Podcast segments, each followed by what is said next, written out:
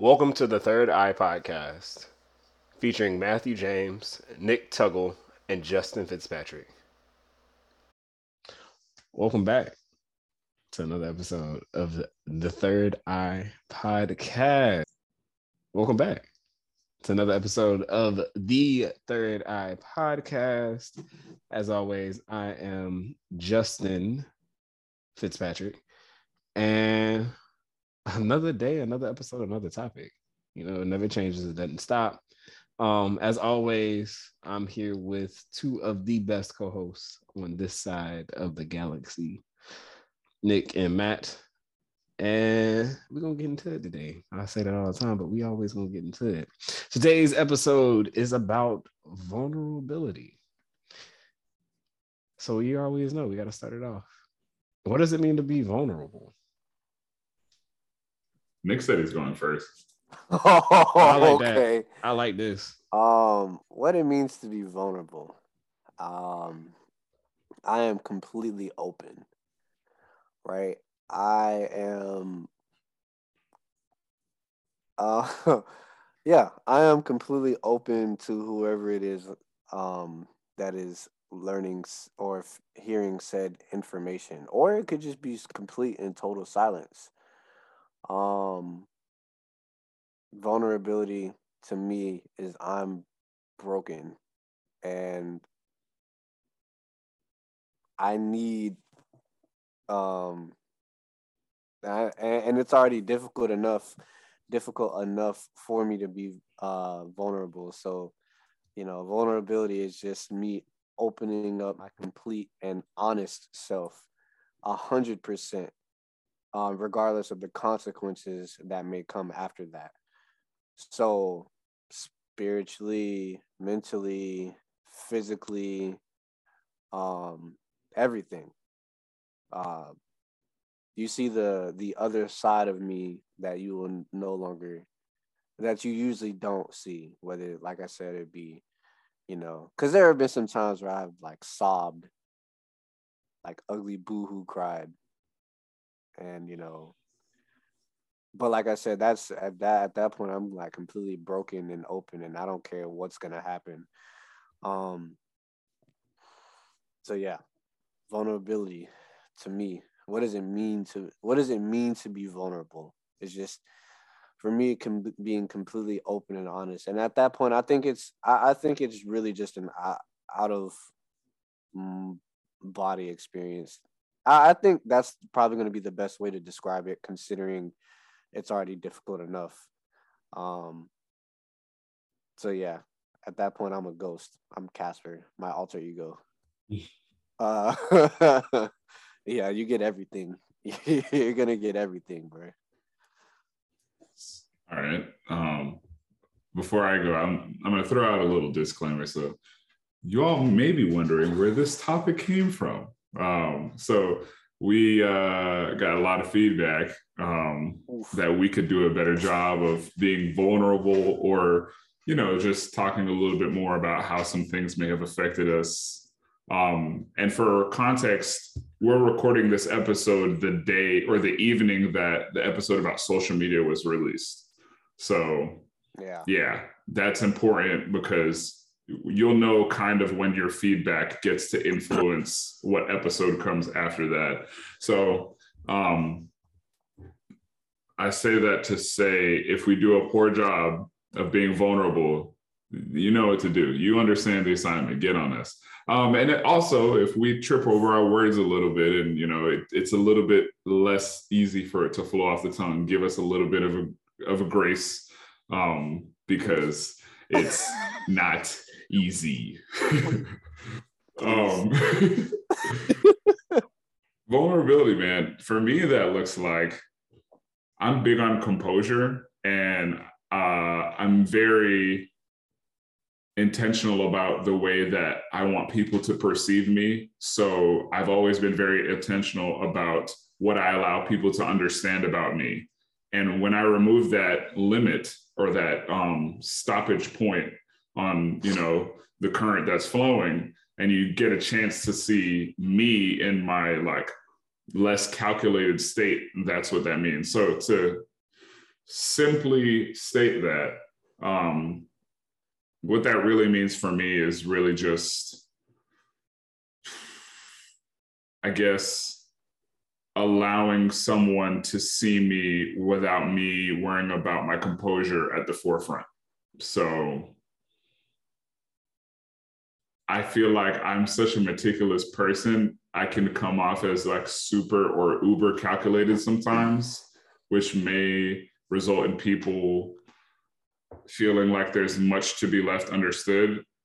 But on the same side of that, I'm very honest. And whatever question you ask me, I'll answer it.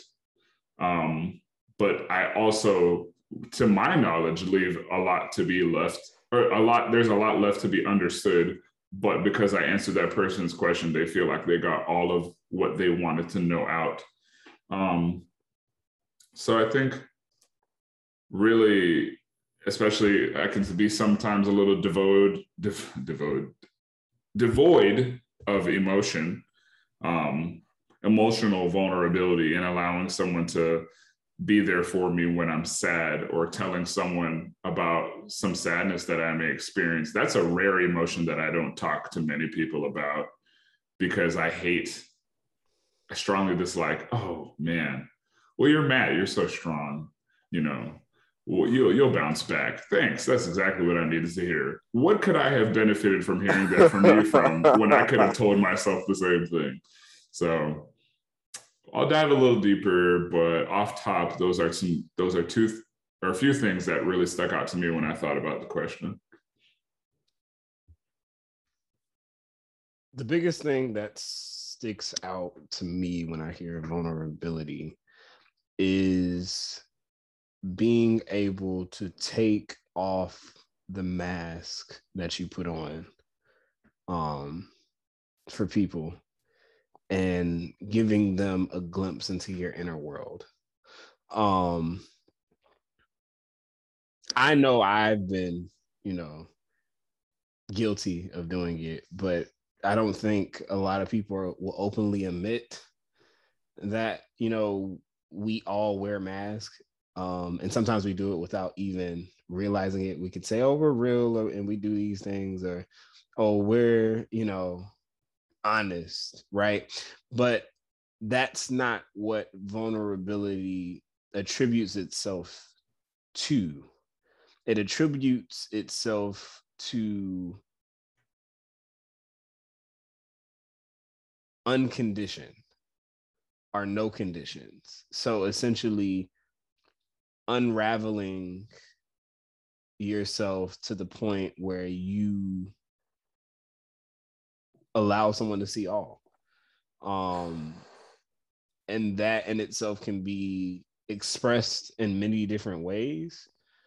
But that to me is what being vulnerable is at its core. It's without condition, allowing yourself to be completely you to to in that moment or to to whoever um, and you know allowing yourself to feel what you feel, do what you do, love what you love, um, and care about what you care about. So I love this quote uh, as we were putting this episode together. Um, Nick found this quote by Wayne Giancaterino. I hope I said this man's name right. Dr. K- Dr. Giancaterino. We're just gonna say that's what it is, but Dr. Wayne, man. Huh? Dr. Wayne, man. yeah, yeah. We'll just call him Dr. Wayne. Dr. Wayne, man. Dr. Wayne, dog. I, I, you know what? That's so much smarter to say. Dr. Wayne. And Papa Doc. and he said men are so sensitive that they literally unplug from their emotional lives. What does that quote mean to you? I think it means that at least, okay, so the way that I'm contextualizing this is that the older men in my life, so like my dad and like other, a lot of other men from like maybe that time. So like this is maybe like they were adults in like 70s and 80s. Those men viewed emotion as weakness. um, and they they viewed um, being your vulnerability being that accessible to people was actually a detriment rather than a compliment to who you are. And that showed in just so many ways that they love so many ways that they lead so many ways that they um, interact with people. Um, and you know i, I kind of noticed a trend in, in a previous episode that we talked about about us seeing our parents and even our mothers to some extent you know the the emotions that we see them go through are like anger and happiness and sometimes or at least the way that that made me feel as a as a child and how that manifested into me was that when I saw them have those emotions, it, it made those emotions accessible to me or permissible in my household. So I had I then had permission to display those emotions, but I never got to see the other things. So the other things were totally off the table. Why are you crying? Let me give you something to cry about. Like, you know, that type of thing. So, okay, well, I guess since my crying is illegitimate, I'll just never do it again. And then when I'm emotionally clogged for the rest of my life, and a girl is like, I want to know a little bit more about what you're feeling on the inside, all I can say is, oh, doi, doi, doi, doi, doi, doi. And that's it. You know, Or- so I'm keeping it a buck, man. or say nothing at all. Or say nothing at all, you know. So, so it's it's like when, when I, I hate this I hate the quote because it makes me mad, but it's I feel like it's true, man. Um, and I want to disagree with it so bad. Um, Nah. but, but like I had a point in my life where I unplugged that. I was like, man, this emotion, these these emotions, man, we got to get rid of these. And I just pulled the plug, and I was like, for the longest, I was like, man, this is great. Nothing can make me mad. And then when I wanted to pull, when I wanted to put the plug back in the wall, bro, there was no wall. The wall was gone, my G. Like there was nothing there, no socket, no nothing. So I had to build that wall back up um, and just allow myself to feel again. I wish this quote was wrong. I really want it to be wrong, especially as you were saying it, Justin. It just made me frustrated. I was like, I can't defeat it. I really can't.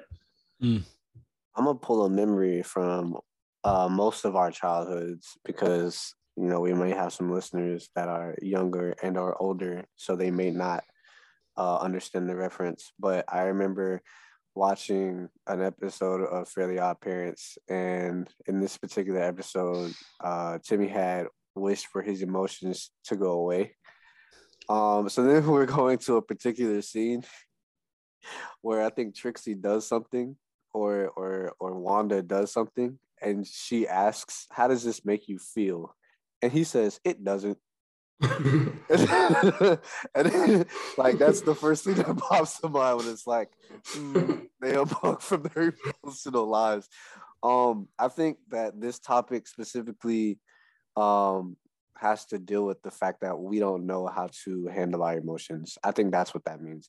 I don't really think it's more so. I don't think it has anything to do with societal standpoint or um how people how we're viewed when it, I just think I think every guy knows just like how you were saying uh when we're when we're constantly dealing with uh some emotions or some some problem or whatever it just gets so overwhelming that we just we just we don't know how to handle it we just just cut it off I disagree. I don't think it's that we don't know how to handle it. I think it's that we acknowledge it as a weakness. The ability to feel, feeling hurt or feeling down doesn't allow us to operate at the efficiency that we feel that we need. I feel like we're capable of handling it. That's that's me. That's uh, so I don't agree. Ah, I hate to be this person. Sarah, you're right.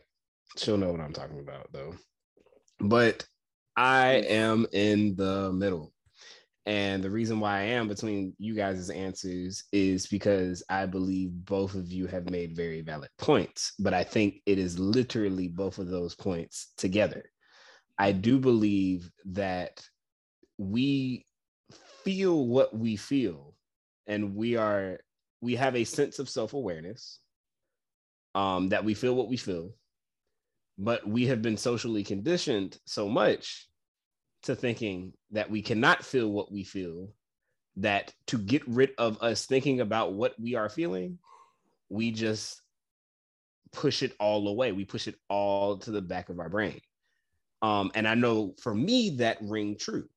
Um, one thing one quote i say all the time is that emotion clouds logic or emotion clouds judgment. Um, so all of the decisions that I try and make, I cannot be emotional when I make them. I have to take the time to really sit down and logically decipher what are my next steps going to be? What do you know these different scenarios look like?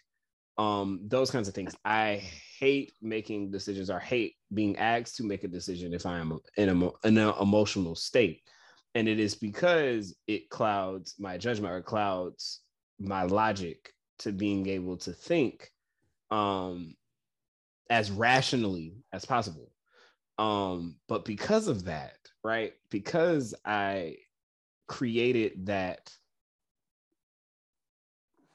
moral essentially or that life value in myself um for a very long time i couldn't cry right? The only time I could cry is if I was at a funeral.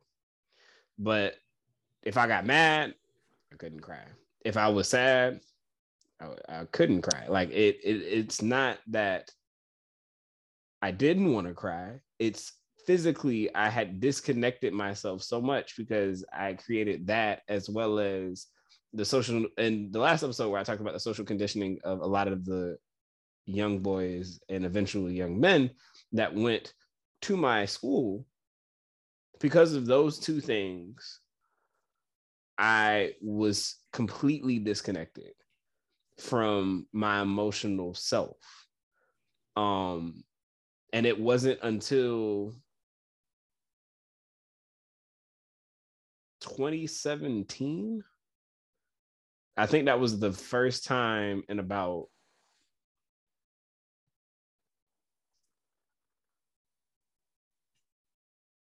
six years. Yeah, that was the first time in a, like a six year window that I had I had cried. Um, and unfortunately, when you do that to yourself, you lose the validity of the human experience. You lose the spectrum of the the human experience. You don't give yourself the ability to completely feel every emotion that we're supposed to feel, feel in our human experience.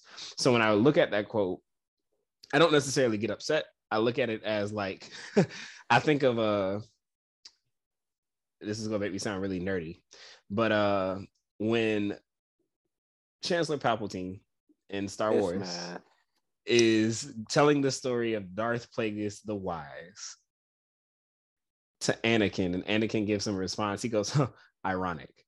Like he literally says that in the movie. And that's what I think when I read that statement that men are so sensitive that they are literally unplugging themselves from you know their emotional lives. I'm like ironic. Like this is this is this is like my goodness. But that is what i took away from the quote is and listening to you guys' answers um and it, I, that's what i developed from it. But just hearing both of you guys give the perspectives that you gave to me it was always it was both. It was the social conditioning but it was also a sense of you know, us recognizing or feeling what we feel and just kind of running away from it in a way. Bro, I'm not gonna lie. I I I be regretting it sometimes because I just feel like such a terrible person. So I was in a relationship with a young lady, said young lady, and if um she had asked me to tell her some information about my mom. I had gave some information about that in one of our previous episodes, so go check that out. Um, and I told her this is exact. This is my exact response. I told her, "What do I need to tell you for? it? It is not going to change anything. It's not going to bring her back. It's like, what do you need? What do you need to know for?" it?" And it was literally me say it came out of my mouth as a blockade because at that point I just did I didn't want to talk about it. I didn't want to. I didn't want to cry. I didn't want to. Cause and, and it replays over and over in my in, in my head every single time. Like I sh- I should have just said everything, and I, I probably and I, I could play it out. I could literally play out the the the the scene right because I was over her house at the time and we were literally talking about school and college and all this other stuff and you know and she was like how come you don't talk about your mom or whatever? And i'm just like what am i going to do that for? And in that moment i'm like i, sh- I should have just said everything. And i could just read like i can think of myself replaying the moment and like literally wailing out my eyes you know into her arms or into her lap or whatever. Um and yeah i it's it's just certain stuff like that where it's like you know being vulnerable is is is really not a a, a bad thing.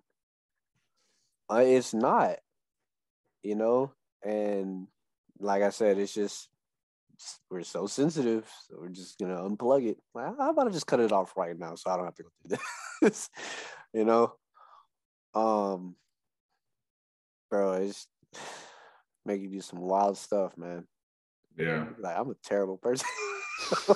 I've grown so much in the past three years as it comes to vulnerability, especially in romantic situations. Like, oh man, like I I feel like I used to make girls jump through like rings of fire, bro, to try to like it's not funny. I'm smiling because it's it's just it's just kind of ridiculous. Because you're terrible. I know. Lord, it, it, it was just like I mean, we all are and I, I, don't want I don't want to belabor this because we'll we'll talk more about this, but I feel like somebody's gonna get mad now that I brought it up and I didn't ex- expand on it.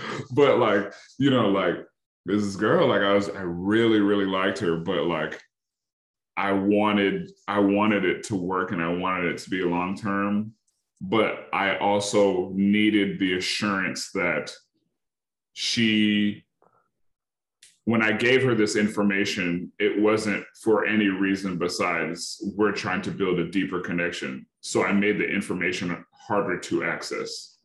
Mm. And this is like roughly three years ago. And I've grown so much since then. Um, but like, that's not the best way to do that. Like, I guess it's a ridiculous vetting process, yes and it, the people that end up on the other side of that are so few. So it's like by the time they get there they're like well i've already invested so much time. I may as well stick around. But there is such healthier ways than doing that. And she was a soldier because she tried. She she she she tried. And honestly if it wasn't for other extenuating circumstances of why we stopped talking i honestly think she she would have kept trying. So like it was really just me not really acknowledging her effort. Hmm. Yeah. Oof. Yeah. That's thing. How did we get this? How did we get here? We're not even on the second question yet, bro. Bro, because it's just, bro, it's just it's garbage, bro. Like, I I got plenty more, man. so, plenty. we're all very honest people we all three of us are very honest people. I feel like if anyone asks us any question, we'd answer it. But how different is honesty in comparison to vulnerability? You get the the different nuances uh, that come with the vulnerability. So, like you stated, uh, your composure, you're not worrying about that anymore.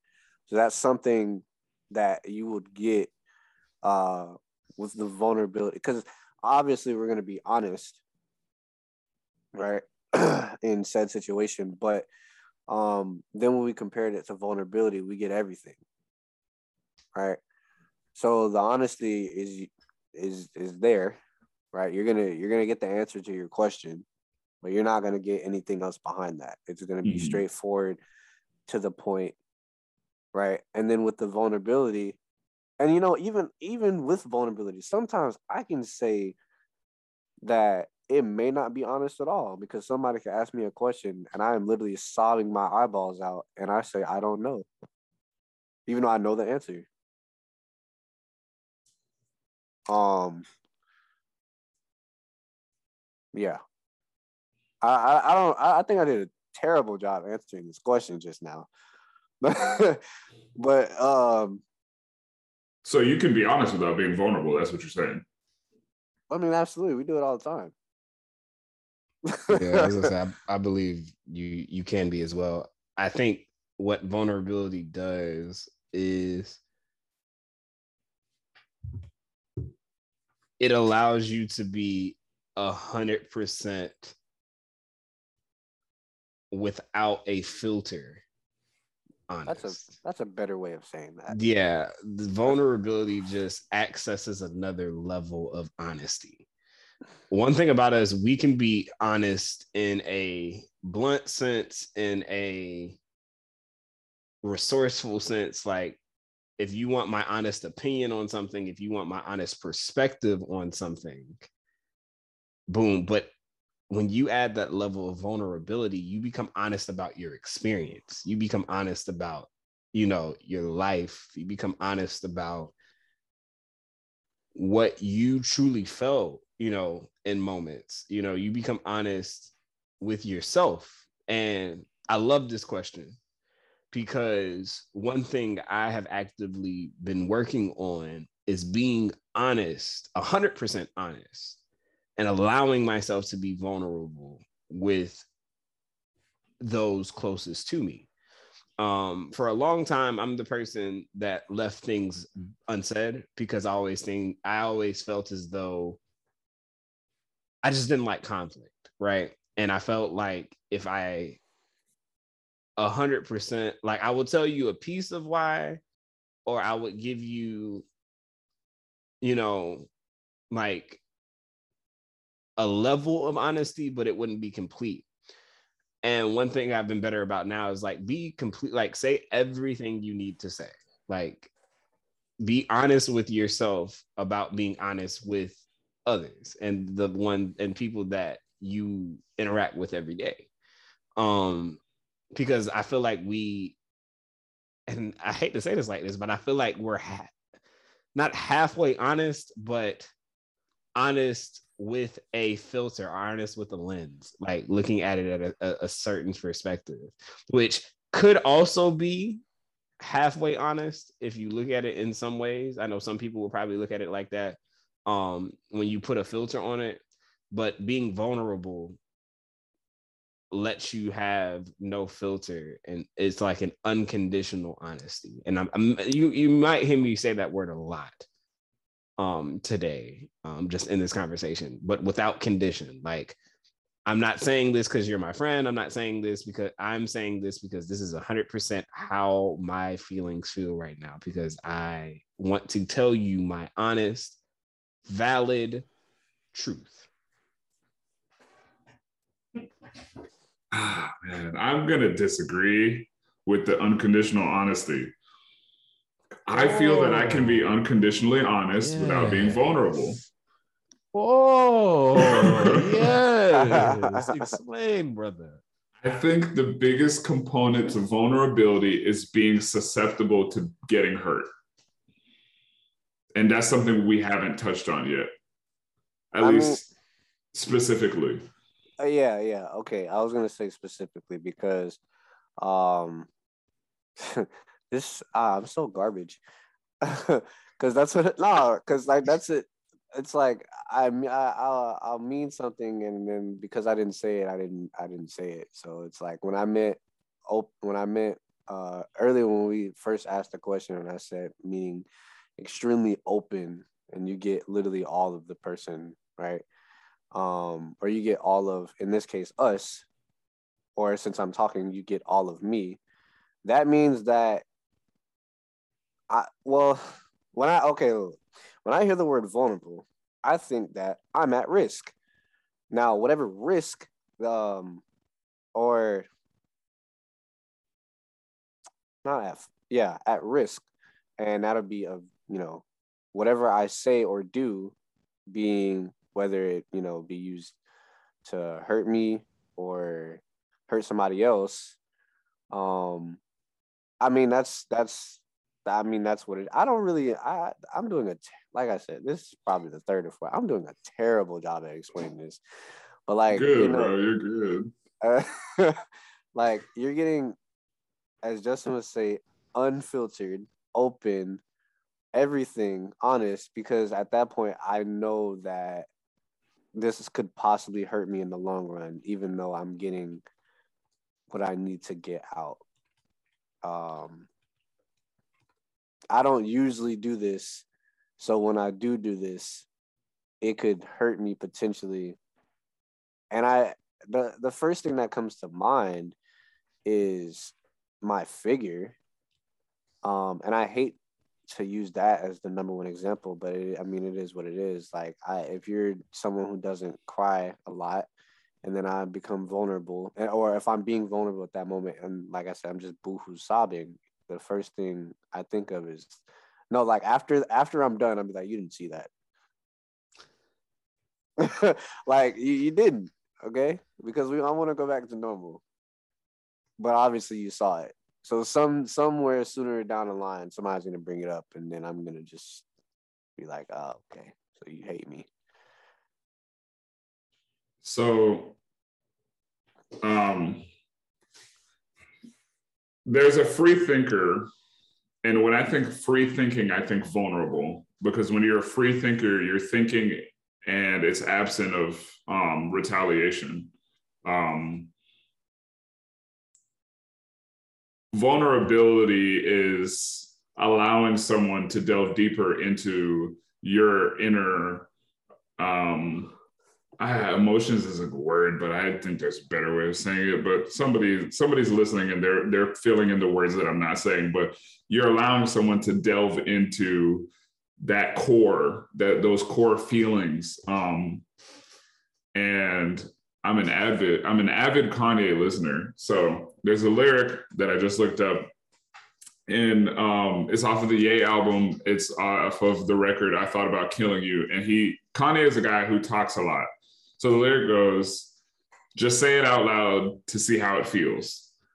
And essentially what that means is like nothing is off the table. Like no, none of your thoughts are off the table but when you're not vulnerable you're taking thoughts off of the table. And you're not allowing someone it's like you're you're giving someone a map but you're you're you're like removing countries and states. Like it's like it's like your mind or your feelings is an entire map of the United States, but half of the states are gone. And you're like, oh, well, if you want to know what it is, you got to fill it in. How can they fill in what they don't know? You know? So um, Kanye said this in an interview. He said, free thinkers don't fear retaliation for their thoughts. The traditional thinkers are only using thoughts and words, but they are in a mental prison. You are free. You've already won. Feel energized. Move in love, not fear. Be afraid of nothing. Um, and I feel like that doesn't necessarily apply to vulnerability, but it can. Um, because vul- when we think about vulnerability, I think what stops us a lot from being vulnerable is the fear of the repercussions of what may happen if this goes wrong. And the person either shares this with someone I'm not prepared to share this with, or negatively reacts to what I say when I don't necessarily intend it that way. So, like for me, I can be unconditionally honest. If you ask me, I tell people this all the time, and it doesn't really matter who this is. I won't lie to you. Ask me a question, I'll answer it. But the level by which I do may change. Um, the closest people in my life, they don't have to ask me because I'm already talking about it because I feel like I can. That is the difference. But the people that have to ask me about it, I might still tell you, but I might leave out information because I'm afraid. I'm afraid, and, that, and that's and that's really just it. I'm afraid. Um, I feel like I'm afraid of telling you and you not really having the capacity to like understand it but also like when i talk to people and i'm i'm really trying to be vulnerable with them in that moment and the body language is just so off and i can tell that they're not as in it as i am that is huge for me like and how that affects my self-esteem in that moment. And it's just like ah well let's find a way to just taper this entire thought and move on. So yeah. Man, I feel like you're, you're low-key not being 100% dude It's like a, a, a halfway honest. And the only reason I say that is because, and I feel that I, I do feel that it's it's when you see someone not basically being a hundred percent like you are, then you pull back too. Um, which then leads to both of you just operating at a level of like a conditional honesty right? Like this person is going to like i think about relationships right? Uh, and and let's i'll use this analogy i guess per se. Um when you're dating um you you're one of the first topics you probably talk about is hobbies what you like to do what they like to do type thing. You have type a relationship which is and i'm saying type a but not really i'm not using that as like a type a type b type thing but like example a i'll say like that. Example a relationship where from jump as you're listing your hobbies as they're listing your hobbies you're you'll quickly be like oh you know I don't necessarily enjoy that. You know, I don't want to try those things. Um, but I'm willing to try with you type deal, right? That's both of you being 100% honest. But there are people that get into relationships and be like, yeah, I like to do that stuff. And then, oh my goodness, Trevor Noah. Trevor Noah. Trevor Noah has this amazing thing about dating. I think it's Trevor Noah. I'm a, I'm a, oh my goodness, I just remember this video, but I believe it is Trevor Noah where he talks about people lie to each other when they date all the time to get to a point of like liking that person. And then yeah, and then when the relationship starts, it's like, oh, uh, I ain't like okay. none of that stuff. I just said that because I liked you and I wanted to be with you and that happens so often. And that's why that's my example b is like people will just say things to get to the point where they want to go and then it gets to the point of oh i wasn't being 100% honest with you. Well you you've effed up the entire foundation of, of feeling so lied to bro. yeah. And like where that person was being vulnerable with you saying i like doing this stuff and you're like yeah i do too. No you didn't. Like you didn't. Like now if you learn or you grow to like them that's cool. But I think it's always it, it, like don't operate at both of you being at like 70% honesty. Like I think that's where that vulnerability or that level of vulnerability allows you to, even though you know what you may say may hurt that person's feelings, at least you are comfortable knowing that you a thousand percent told them how you felt. Mm-hmm. And I feel like people, the conditional honesty comes in where it's like, I'm gonna be like, yeah, I kind of sort of don't like doing it, but I'll do it with you. If you really don't like doing it, you can say, I, I don't like doing this. Like, yeah. and I, I don't feel comfortable doing it. Yeah. But people will just because of friendships, relationships, some type of ship, situationship, anything, they'll just slide into it. And I think that it's because they don't want to get to that level of vulnerability with the person because the condition of the terms and you know conditions of that situation, relationship, friendship have now put you in a position where you cannot a thousand percent be honest.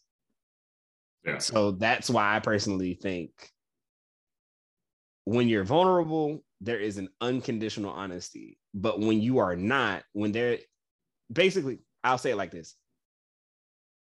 Long story short, when you are not vulnerable, you are not being honest, either 100% honest with that person or 100% honest with yourself.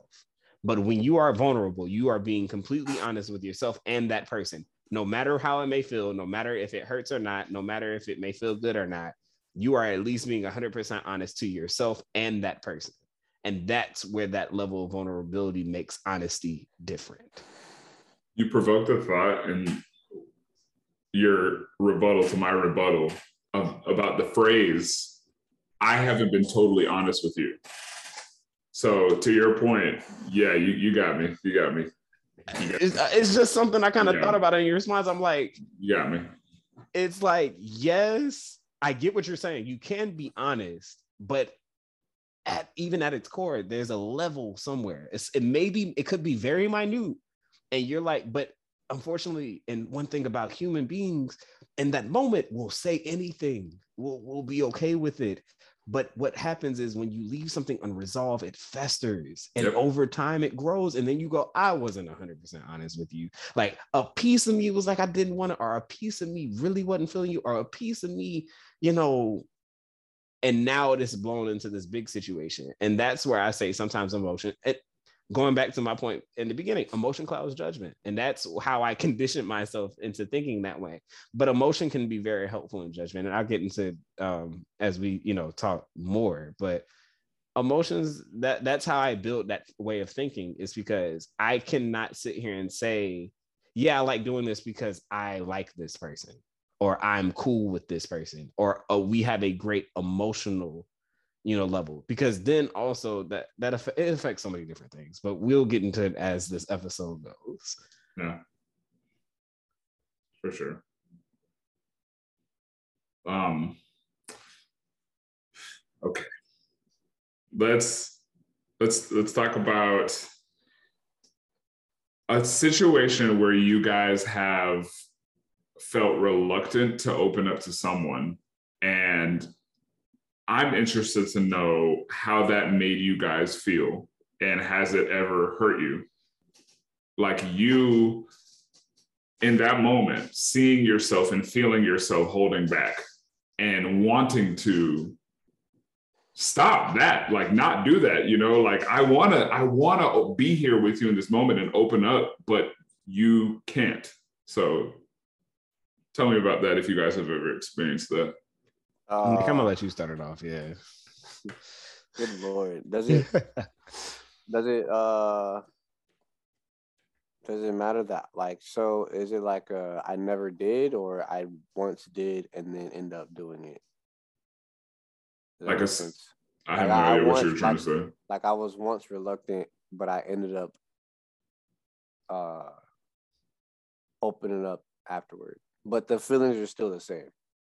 Well, more more so about it, like the situation where you were reluctant, but then like, hmm, I guess maybe, hmm. Does that make does it does that make sense?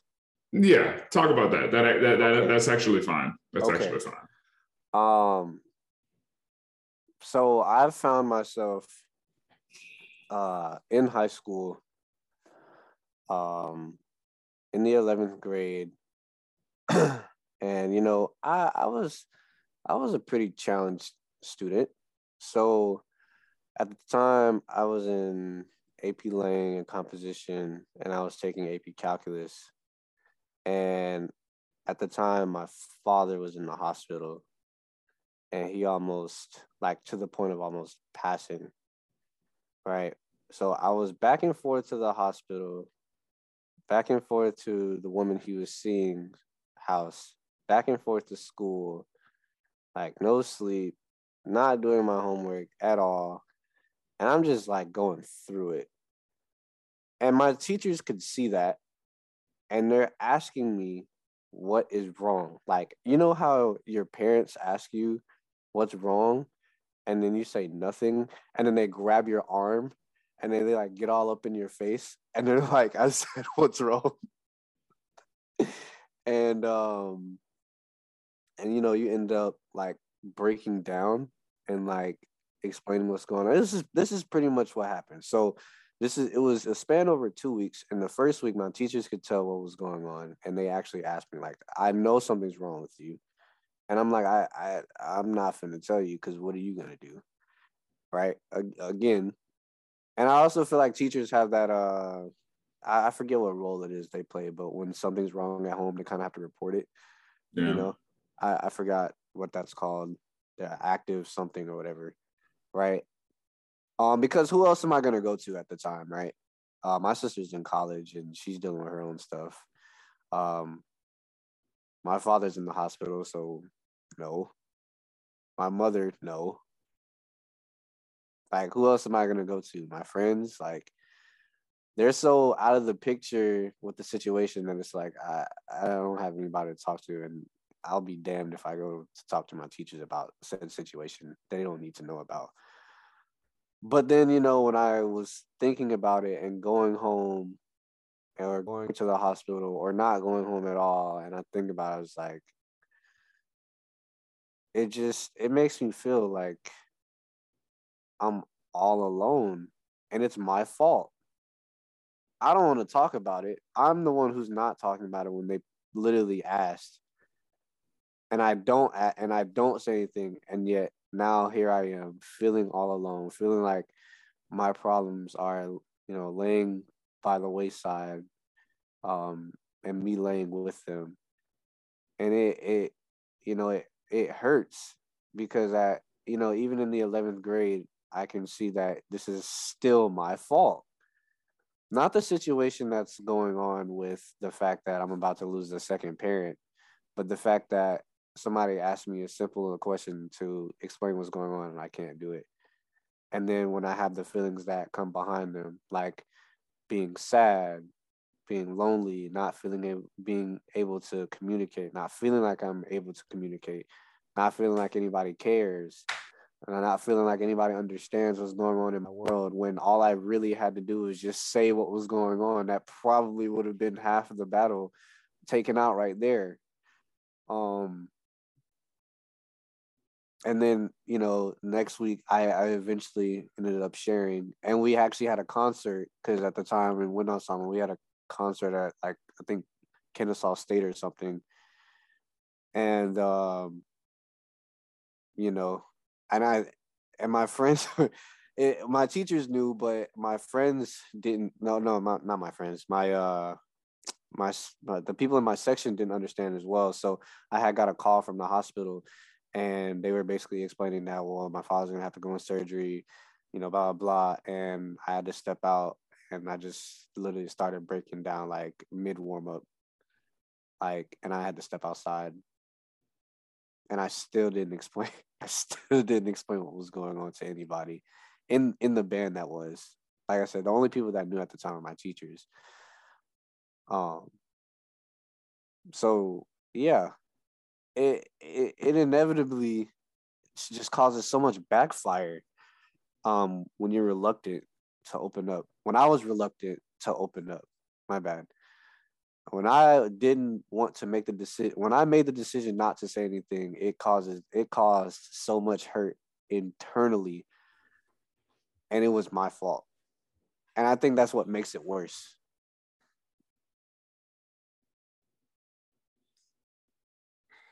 That's that's Is that that's how you end it? Why?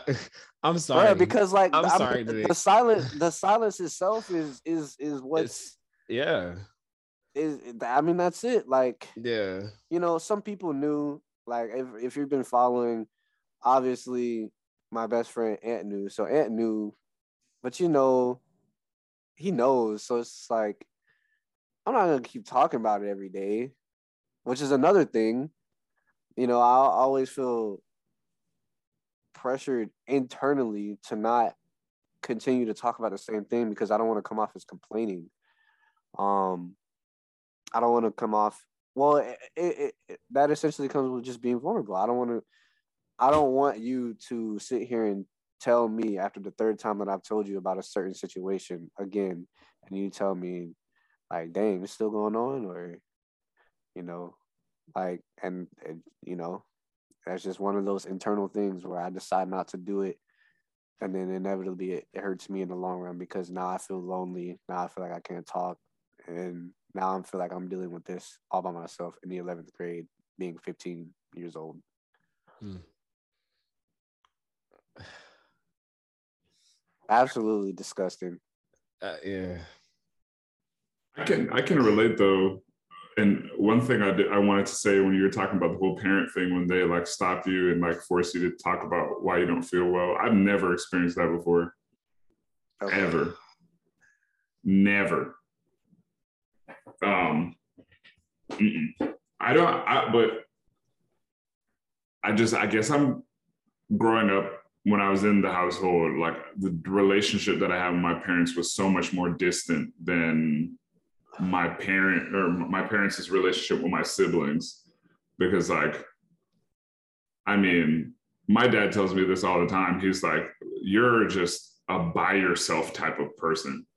He's like, you could, I could go like, you could go days without talking to someone and like, you'll be fine. And I am that type of person. Um, like I say, I maybe I'm a little bit too comfortable with myself and just spending time by myself. I mean, as a kid, I was the only one growing up in the house, so it was like me, my books, my Switch. I mean, my Wii. You know, whatever the case. Uh, I to say it wasn't no Nintendo Switch in 2007. I'm tripping. I'm not gonna lie, Matt. I didn't think you said we. I definitely thought you said weed, and I was like, oh. I was like, I'm so sorry. Don't do it, kids. Yes, we no, we don't condone that at all over here. Um, but continue. You said we. I'm sorry. He said Nintendo Wii for everyone out there. Yeah. Hmm. Um. so, but I did get I did get the great chance to experience that with my guidance counselor. But that's not the situation that I want to talk about. I just kind of wanted to say that fortunately I was able to experience that. For me, the situation looks like um, with a previous partner of mine um and I, like i so i'm in this situation right where like i'm gonna say so i'm gonna say something about this situation and if any girl that i had ever been with is hears me talk about this they're gonna think i'm talking about them and that's just the kind of thing that happens when you have a podcast um it dogs holler. Yeah but i mean i'm not really trying to like hit anybody, but like this is like as I experienced it.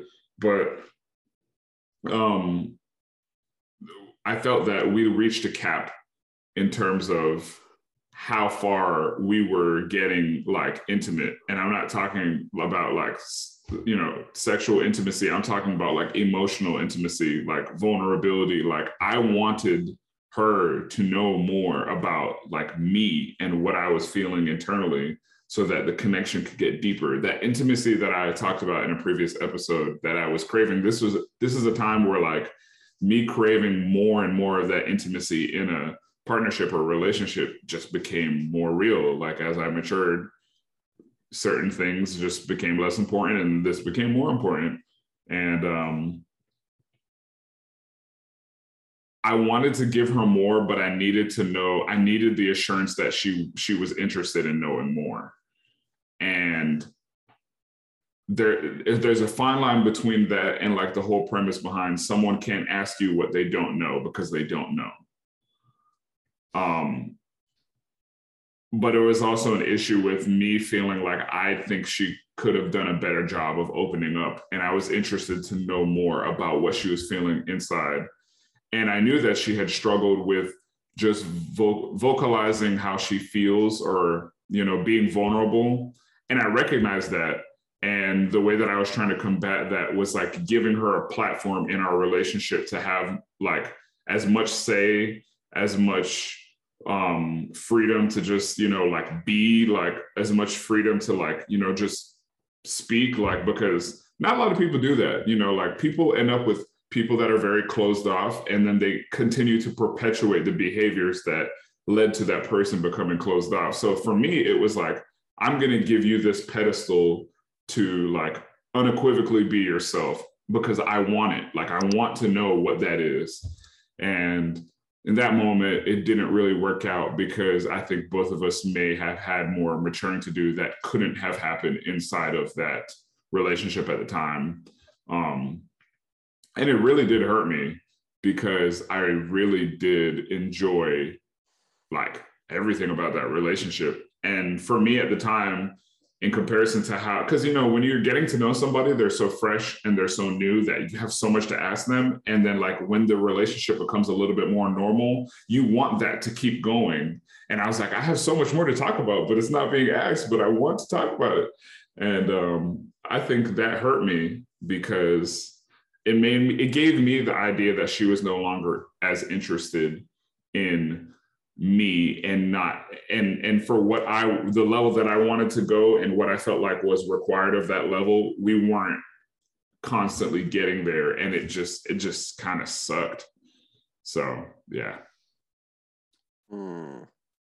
Man, um, your stories, your stories definitely have stirred something up in me. Um, so the story I am going to share, um, is actually because of of my parents, right? And it was a thing of me how I operated once I was in school, right? So, um, a lot of the listeners know, but for the ones that do not, um, my last year marching in the marching 100, I was selected um, to be the band president, and with that, you know, obviously comes a lot of work but one thing about my college experience, um, and one thing I hated to hear, and this is the reason why, was I stayed in Tallahassee, right? Um, I attended Florida A&M University, and one thing that I, I hated um, was people always envied the fact that my parents were so close, right? And that I was able to see them every day and live with them and all of those, you know, things. Oh, you, you, I mean, you get a home cooked meal, you know, you don't have to pay rent, all these things. But people didn't see, right? My relationship with my parents. They just saw I stayed at home. I go home. I had a car, you know, all these things. And they're like, oh, you're so blessed. And to be quite honest, undergrad pushed me away from my parents and my family in general. And the reason why is because even though I lived at home, I still wanted an undergraduate experience. You leave your nest to get an under, you know, a college experience. You leave home to go to school and get a college experience. How do I get the best of both worlds? And I'm gonna tell you how I got the best of both worlds because one of those worlds had to crumble while one thrived. And unfortunately, I picked my undergraduate experience over my family. I know this sounds crazy. I know, like, no, I didn't hate my family. I didn't hate my, you know, parents. I didn't hate my brothers, nothing like that. But I put more attention into my experience in school. I mean, obviously going to class, everything like that, but going to parties, hanging out late, um, going the extra mile, um, when it came to performances, when it came to studies, when it came to partying, friendships, relationships, the whole nine.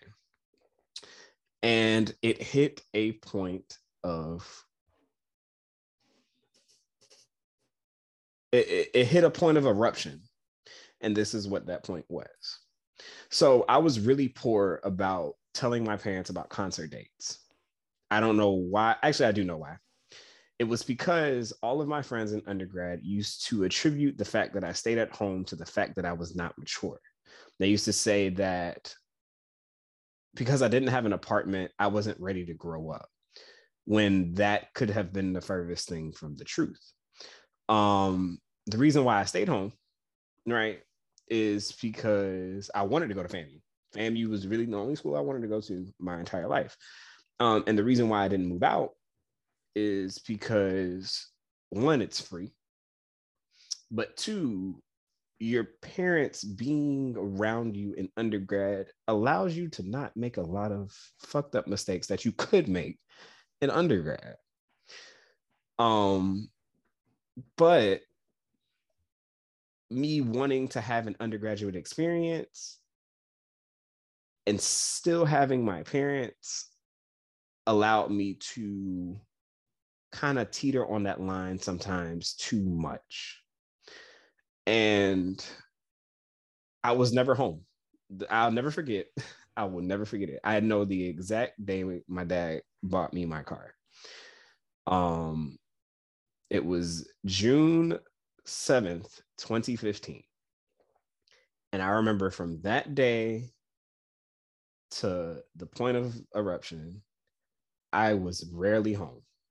I would miss dinners, not like important things like birthday dinners, things like that, but like we would regularly when I was in high school, actually from basically the point of me being able to have memories to college, every Friday we would go out. We would clean the house, like clean our rooms once we got off from school, and we would go to dinner. And once I got in school, I started to, especially when I got my car, I started to miss those. I started to not be around the house. I would come in the house at, you know, one, two, three in the morning and leave, you know, 12 in the afternoon and not be back again until one. And it really it became, and I hate to say this like this, my parents' house became a pit stop just for me to sleep, shower, and do what I need to do. And then I would go out and hang out with my friends all day or be at school all day or hey, you know, do things with the band all day and things like that. And it's again wanting the undergraduate experience. But this is the point of eruption. So I am in Bandcamp of 2017. Matt, I don't know if you were there. Now I don't think you nah, were. I wasn't. I would say not yes. that one. Yeah. So um it is Friday night of the concert. And one thing about Bandcamp is I would stay on campus for Bandcamp. I was a dorm counselor. Um, shout out to the dorm counselors and anybody that's been a dorm counselor. Some of the funnest experiences, but the most grueling experiences you can ever imagine. Murder. Um, but typically my parents knew I was gone that week. Um, they could we I would have regular calls, you know, check-in calls, see how everything's at home, see how everything is, you know. Um, if some sports news came out, I'll talk to my dad. If my mom, you know, called to check in on me, we would have our check-in calls. But oh, how's man camp? Stuff like that. Um, I had those calls throughout this week, right? But regularly I would run home for things as being a dorm counselor. And I remember running home in the middle of the day. Parents are typically at work. Um, my mom was in graduate school. Um, so in the summers, uh, sometimes she would actually be full time and not work and be a student. And I came to my house and my house was completely empty, got the things I needed to get, and I left, right? I got a call from an ex girlfriend of mine from high school that worked at the hospital, our local hospital here. And she was like, Hey, got a question. I don't know if it was a call or a text, actually. I can't remember now. But she was like, Hey, I got a question for you. Um, has your mom recently seen the doctor? And I was like, You know what? I don't know. I've been in band camp all week. Um, to my knowledge, she hasn't. You know, I haven't had any calls or anything saying that you know something has happened. Um, but to my knowledge, she hadn't. So why do you ask? Like, this is an odd question because my ex girlfriend at the time knew my mother's name. Um, and she was like, "Oh, you know, I was," and she was a lab tech. Mind you, she probably broke every every HIPAA law possible, and easily could have got fired, and I could have easily sued the hospital for this. But she wasn't doing it out of ill will. She was really doing it to check in on me and my situation. And I was like, you know, I don't know. Um, but you know, you might just have another person that's named like my mother. And for the people that know my mom, my mom has a very unique name. So there's no way in on this side of God Green's earth that that could have been anyone else other than my mom. But you know, I'm just thinking these things because again, band camp is kind of in my head and not really my family at the time. I'm like, I'm going back to campus. It's Friday night. It's the concerts. I'm getting ready to play in director's band. You know, I'm driving back to campus. So I was like, I don't know, but you know, next time I talk to my parents, I'll check. You know, kind of didn't think much of it at that time, but was like, okay, I appreciate you reaching out mind you, me and this girlfriend didn't end on the best of terms, and I'm kind of rambling because the emotions in me are kind of stirring again to the moment because it's very vivid. but um, I appreciate it. Didn't think much of what she said, but was like, hmm, I, that was odd of her to reach out and tell me something like this. So I kid you not, I'm on West Pensacola Street. For anybody that's grown up in Tallahassee, that's right there where the Wendy's and stuff is, or has been to school here.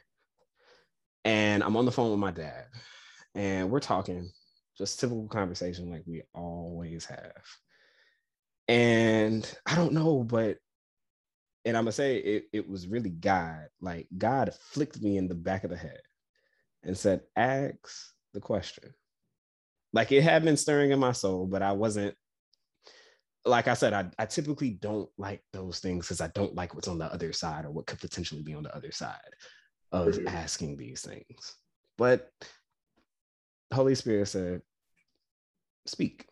So I remember I took this breath and I was like, Dad, I have a question. It might sound kind of weird, but I just have a question.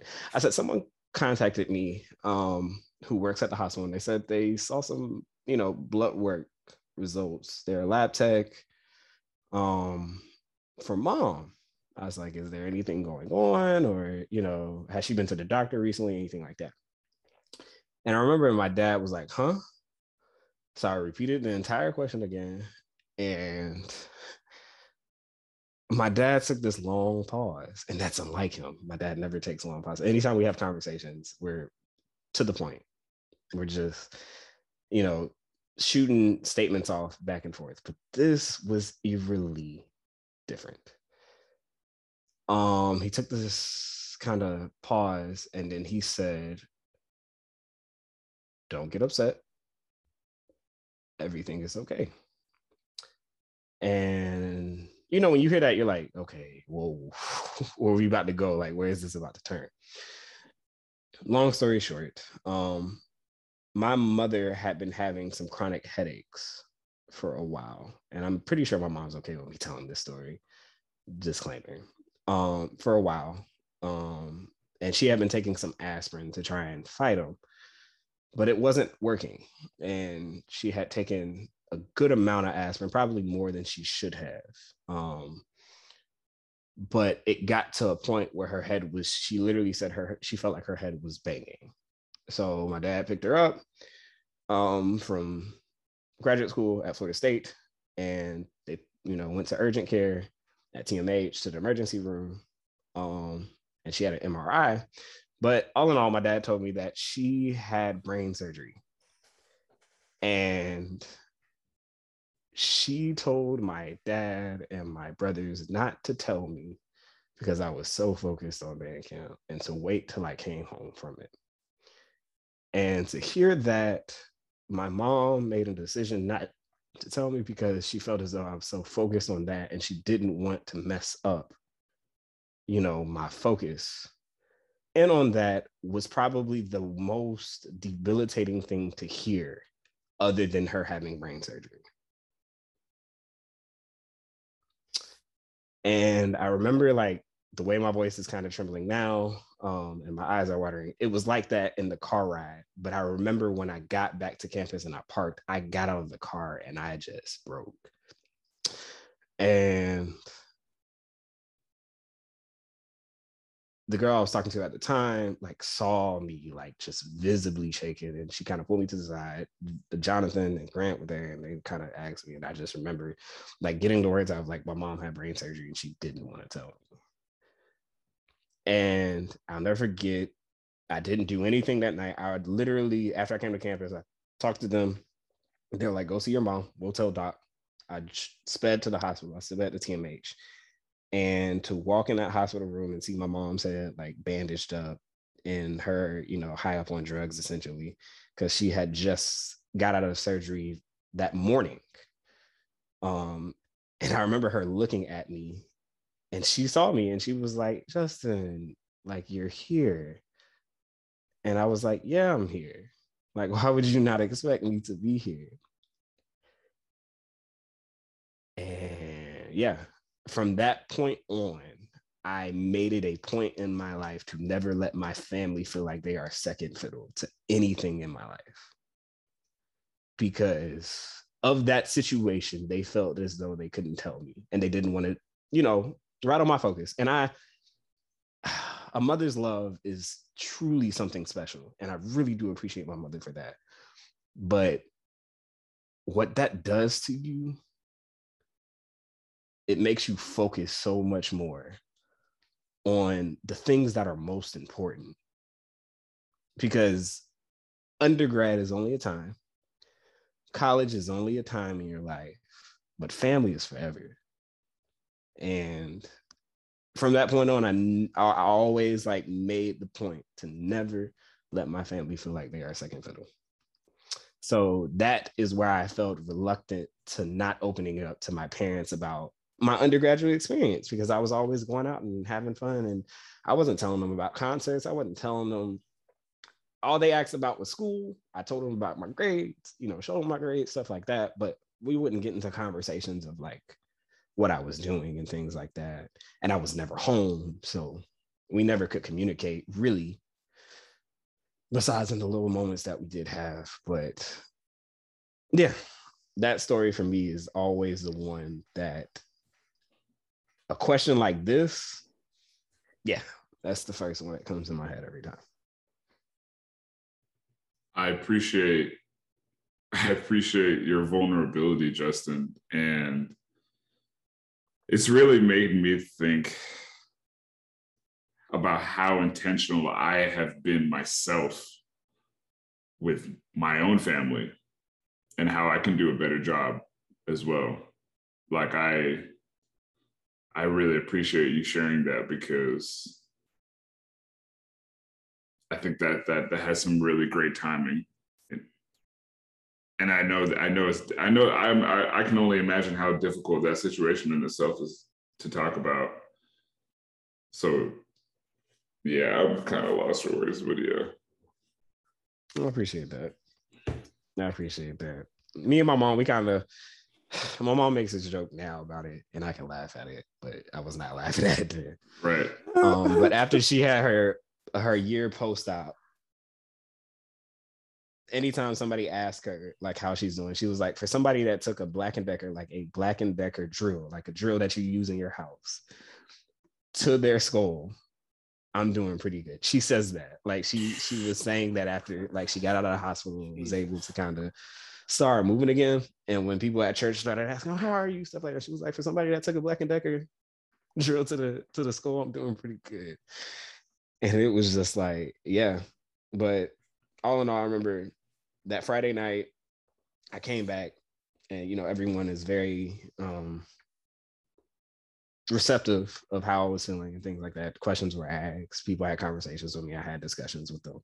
But I remember uh finished out the Friday night, I missed the entire concert, but I came back for the campers. Um stayed entire I went back. I didn't go back to the hospital because my mom was not in a room yet. She was still in the ICU recovering. Um, but Saturday after the finale performance of that band camp, I remember driving straight to the hospital and I stayed with her like for hours. And again, just thought I just want to highlight again my mother's love. My mom did not like laying in her hospital bed. She would sit in the like chair that they would have for guests. And she let me sleep in her hospital bed. And she just like sat in her chair. Mind you, this woman just had surgery 48 hours ago. But she didn't like laying down at that point. So I was sitting in the bed, we were watching TV together. I fell asleep for a little bit, woke up, we had a little bit of more conversations. Nurse came in, checked on her, gave her some, you know, that was that cycle of drug time. We were talking until she fell asleep. And it was like two in the morning, Sunday morning, and I left. But yeah, that that was the reluctancy of I never opened up about my college experience to my parents. I never opened up about like me having fun and me doing these things. And I just kind of felt, you know, I felt as though I was the kid that was having fun in college and was able to see his parents every day.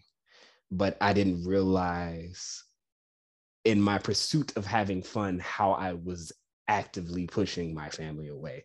And it's it's funny because there are other stories that I have even with my brothers, um, my little brother specifically, specifically. But um that's the story that kind of rings true every time feeling empty inside. i How to follow that up? Why do you feel empty, man? I mean, this story was now six years ago, so you know we've kind of made it over the hump. But that level of fear, of like fear of losing your mother, but then at the same time, fear of losing your mother. Like I, I don't mm-hmm. think people understand like the fear of and for me because i've always had great a great relationship with my parents for the most part like we never have had any issues but the fear of losing your mother physically but also the fear of just losing them and staying in the same house as them like living like interacting and not it not feeling like a home like mm-hmm. that's completely a different kind of pain like then like my mother was fortunate to have this brain surgery and still be alive, but I still felt empty because she felt like she could not share that with me. And I felt empty because I had actively pushed my family away. And it was a, a huge pill to swallow. But all in all, I got my I got my stuff together and to this day, I still actively try. Not actively. I always I'm always in the pursuit of actively making sure my family knows that I love them. Like to this day, every time I end a call with my mother, I tell her I love her.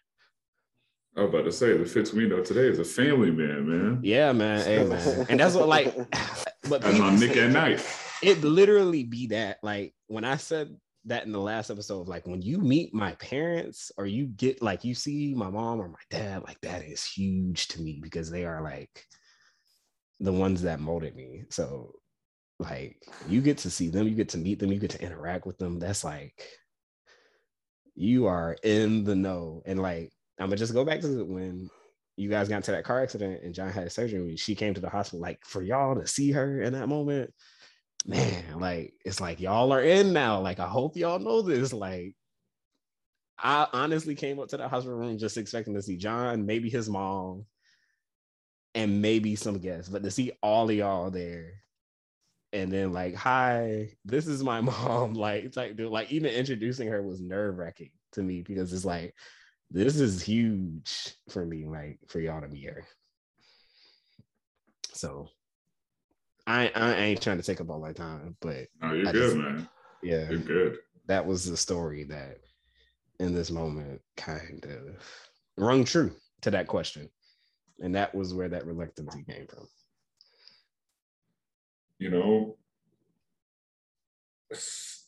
I'm I think that moments like these are more valuable for like well obviously for the viewer but for like us and yeah. like our own dialogue within ourselves like because i know like something that we used to pace the podcast a lot is like you know the time window by which we operate in.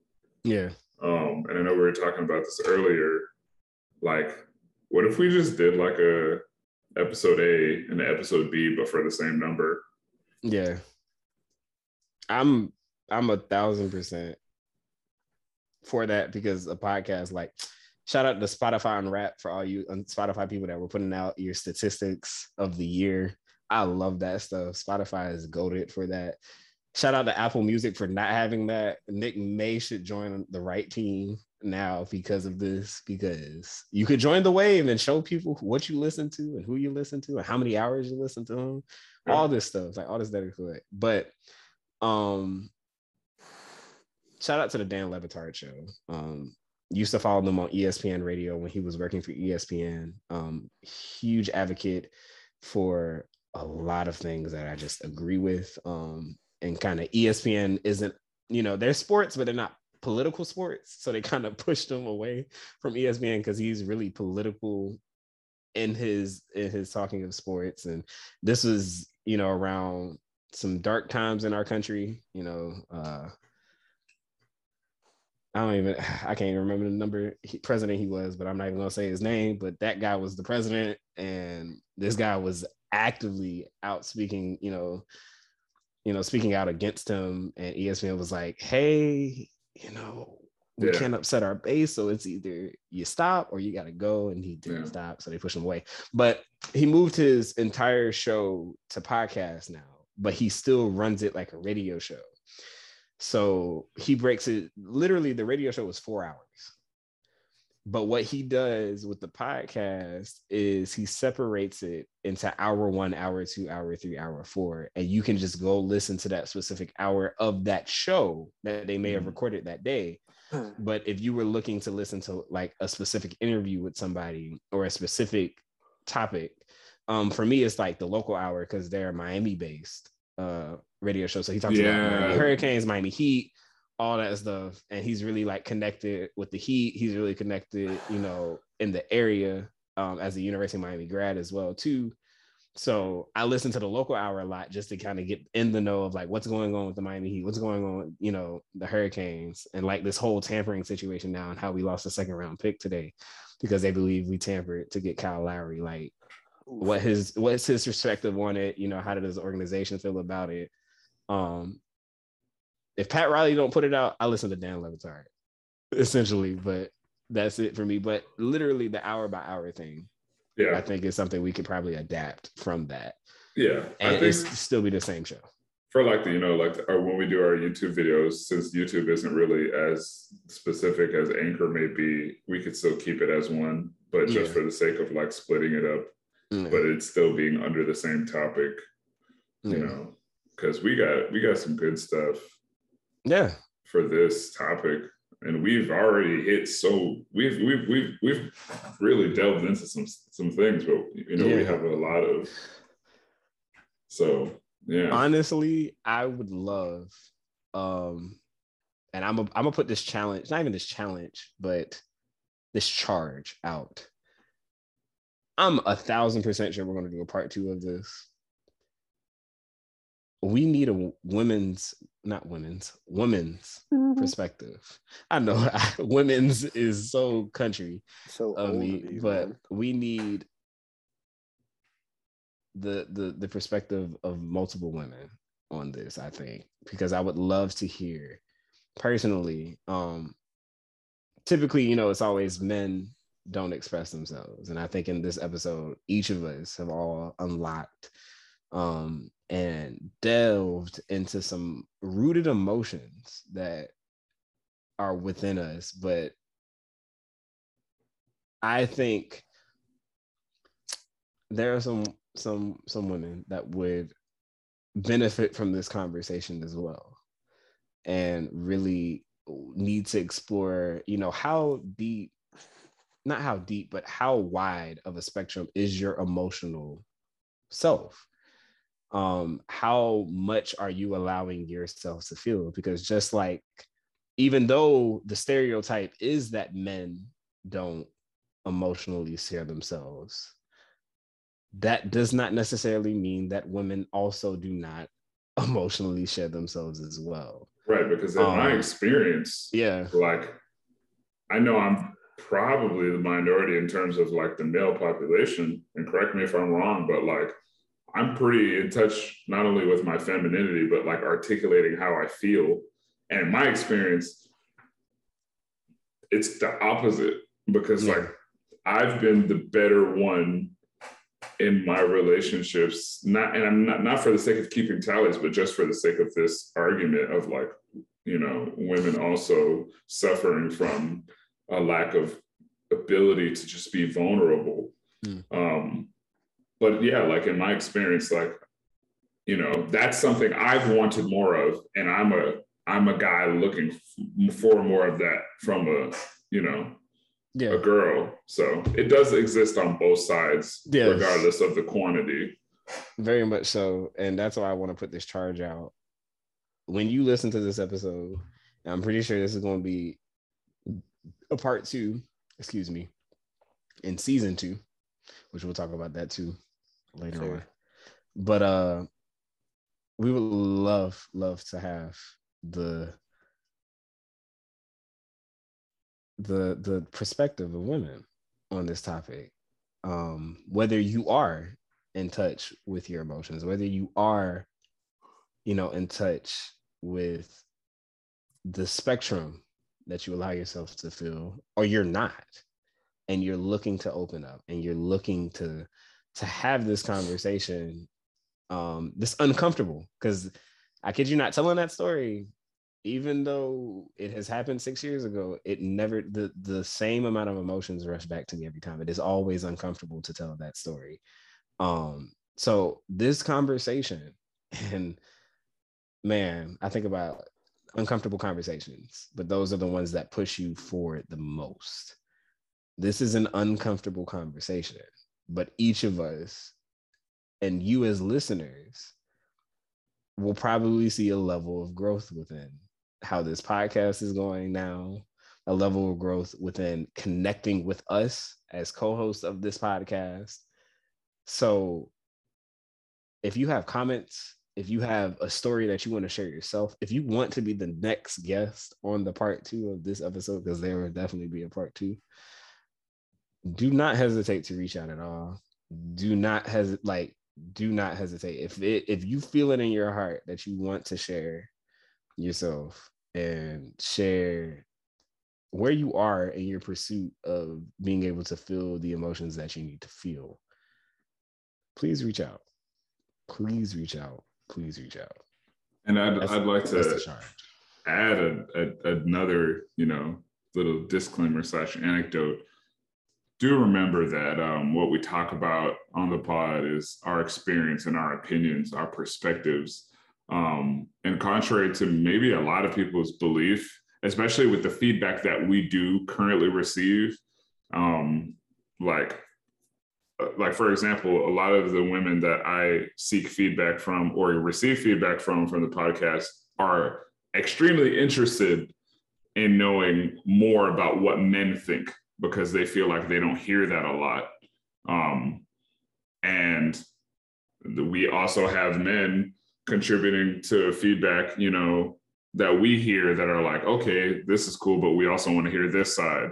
So do understand that we do hear both sides and you know we're trying to make accommodations for that and trying to you know do it very intentionally and not haphazardly um, and also um, know that we're growing as a podcast, and that starts with our fans, our listeners as well.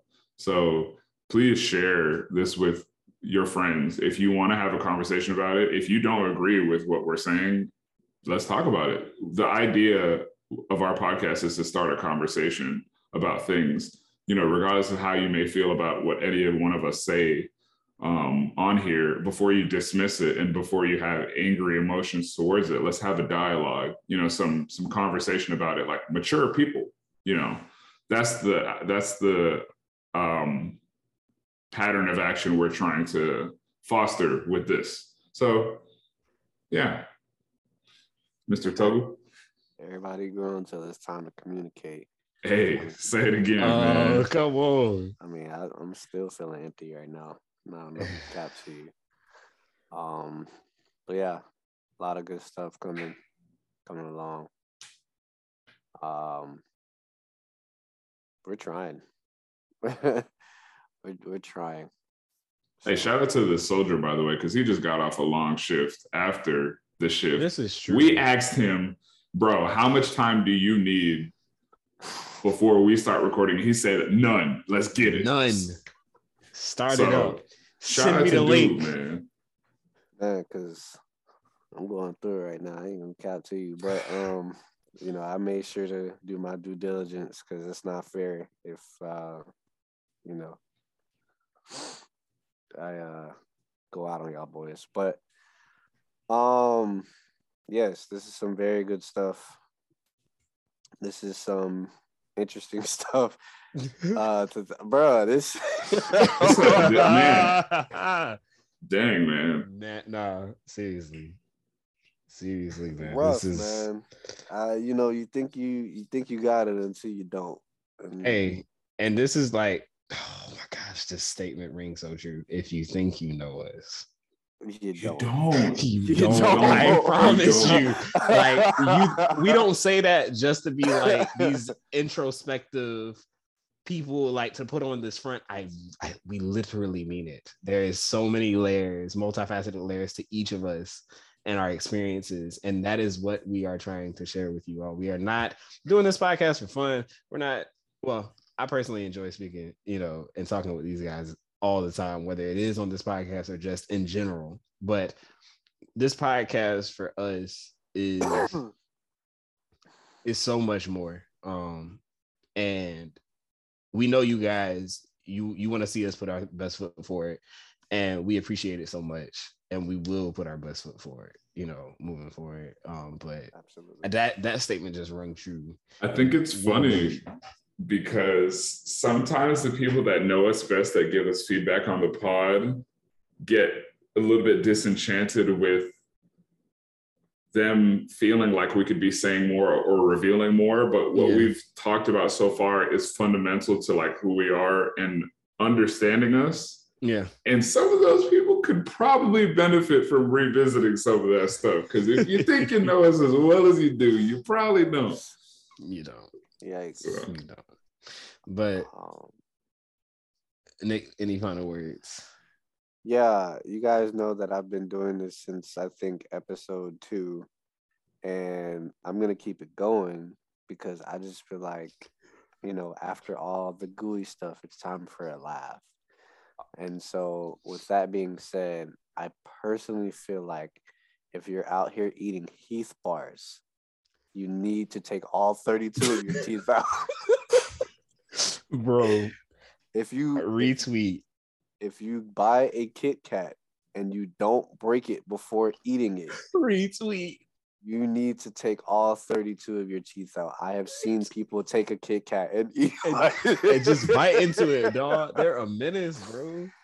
A menace. guess i gotta take my teeth out Oh, Matt. No more. Matt. no more Matt.